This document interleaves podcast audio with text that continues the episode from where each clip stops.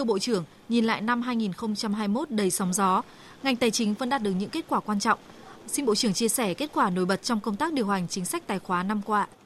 Về phía thu ngân sách thì đã thu được là 1 triệu 563.300 tỷ đồng, tăng 16,4% so với dự toán. Phải nói trong khi đại dịch hoành hành như vậy và tăng trưởng kinh tế chỉ được 2,58% mà thu ngân sách đạt được vượt bậc thì đây cũng là một cái thành tích hết sức là to lớn của ngành tài chính đóng góp cho cái việc phát triển kinh tế xã hội trong thời gian vừa qua và giữ được bội chi ngân sách dưới 4%, nợ công thì chỉ 43% và nợ chính phủ chỉ 39%, trả nợ thì dưới 25% so với quy định của Quốc hội. Đây là những cái chỉ số à, biết nói và có thể nói là từ chung lại là điều hành chính sách tài khoá của năm 2021 thu được nhiều kết quả. Kết quả thu ngân sách tích cực năm 2021 tạo thêm nguồn lực ra sao cho chương trình phục hồi kinh tế trong năm 2022 này, thưa Bộ trưởng? Năm à, 2021 thì à, cái à, việc tăng thu ngân sách ấy đã góp phần cho cái việc thực hiện thắng lợi cái nhiệm vụ chi ngân sách, kể cả ngân sách trung ương và ngân sách địa phương và cũng giúp cho cái vấn đề phục hồi kinh tế một cách nhanh nhất đóng góp vào trong cái gói phục hồi kinh tế À, vừa qua thì à, Bộ Tài chính đã tham mưu cho Chính phủ và tham mưu cho Quốc hội về cái chính sách tài khóa cho cái gói phục hồi kinh tế được Quốc hội à, ban hành cái nghị quyết. Thế thì hiện nay à, về phía Bộ Tài chính ấy, tích cực để mà hướng dẫn thực hiện gói kích cầu kinh tế 240.000 tỷ. Và như vậy là có 64.000 tỷ từ cái khoản giảm và giảm thuế. Và ngoài ra thì Bộ Tài chính đã tham mưu cho Chính phủ và Quốc hội là lấy trong cái nguồn vật thu là 6.600 tỷ để hỗ trợ cho người lao động thuê nhà ở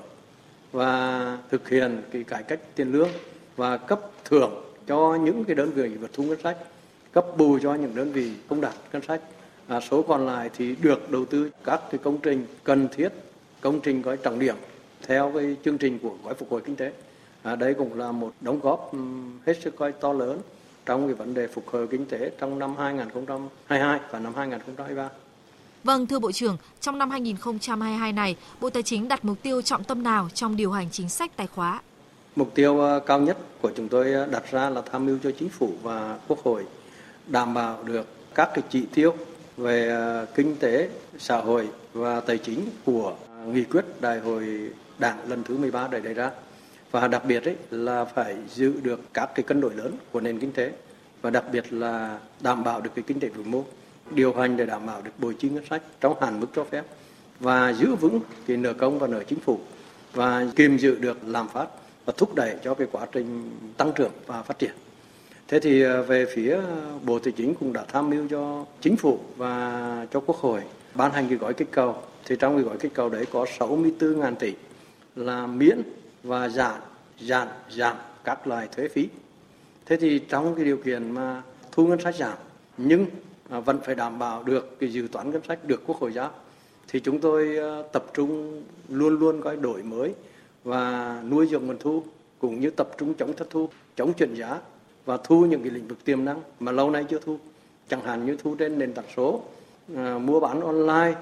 rồi à, sàn thương mại điện tử rồi thu chuyển nhượng cổ phiếu trên thị trường chứng khoán của à, doanh nghiệp và cá nhân rồi thu đúng thu đủ đối với các cái chuyển nhượng về bất động sản rồi thu ở trong nhiều cái lĩnh vực khác và chống cái chuyển giá một cách triệt để. Cụ thể thì giải pháp tài khoá nào sẽ được chú trọng triển khai trong thời gian tới, thưa Bộ trưởng? Chúng tôi đã ban hành hóa đơn điện tử có mã. Hiện nay thì đã ban hành được 4 tỷ hóa đơn điện tử có mã.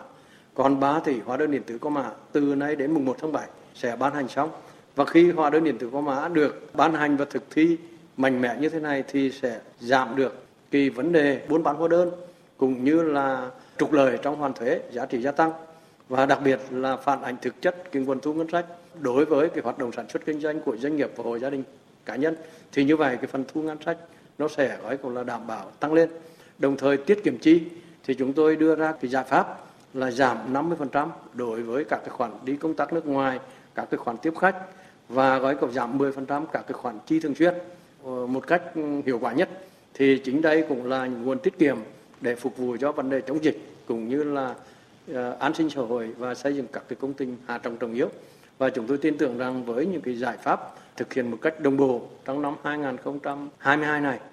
thì bồi chi ngân sách sẽ được giữ vững và uh, nợ công cũng sẽ được giữ vững và dự toán thu và chi ngân sách được đảm bảo theo Quốc hội và Chính phủ giao. Vâng, có thể nói với gói phục hồi kinh tế thì chi ngân sách nhà nước năm nay sẽ khá lớn, áp lực lạm phát trong nền kinh tế cũng tăng cao hơn. Vậy ờ, Bộ Tài chính sẽ có giải pháp như thế nào để góp phần kiềm chế lạm phát theo đúng chỉ tiêu Quốc hội đã đề ra? Chúng tôi thì ờ, có rất nhiều ờ, giải pháp để thực hiện kiềm chế lạm phát. Hiện nay thì cái lạm phát của tiêu dùng ấy thì ở cái mức rất thấp, 1,84%. Tuy nhiên chúng tôi áp lực của vấn đề tăng giá trong sản xuất kinh doanh hoặc là giá xăng dầu, giá thép và một số cái loại giá khác thì chúng tôi cũng sẽ phối hợp với các bộ ngành để tham mưu chính phủ có những cái giải pháp từ các giải pháp về thuế, giải pháp về chống buôn lậu, rồi các giải pháp kiểm tra xử phạt nghiêm minh đối với những vấn đề vi phạm kể cả trên thị trường chứng khoán, kể cả trong thị trường bất động sản và các cái thị trường khác để làm cho các cái quan hệ kinh tế một cách minh bạch, một cách lành mạnh và cạnh tranh một cách nghiêm túc nhất đúng quy định của pháp luật. Và chúng tôi uh, tin tưởng là trong năm 2022 sẽ thực hiện thành công cái nhiệm vụ kinh tế xã hội. Xin trân trọng cảm ơn Bộ trưởng đã chia sẻ về quyết tâm và giải pháp của ngành tài chính để hoàn thành tốt nhiệm vụ thu chi ngân sách, góp phần ổn định kinh tế vĩ mô, kiềm chế lạm phát trong năm 2022 này.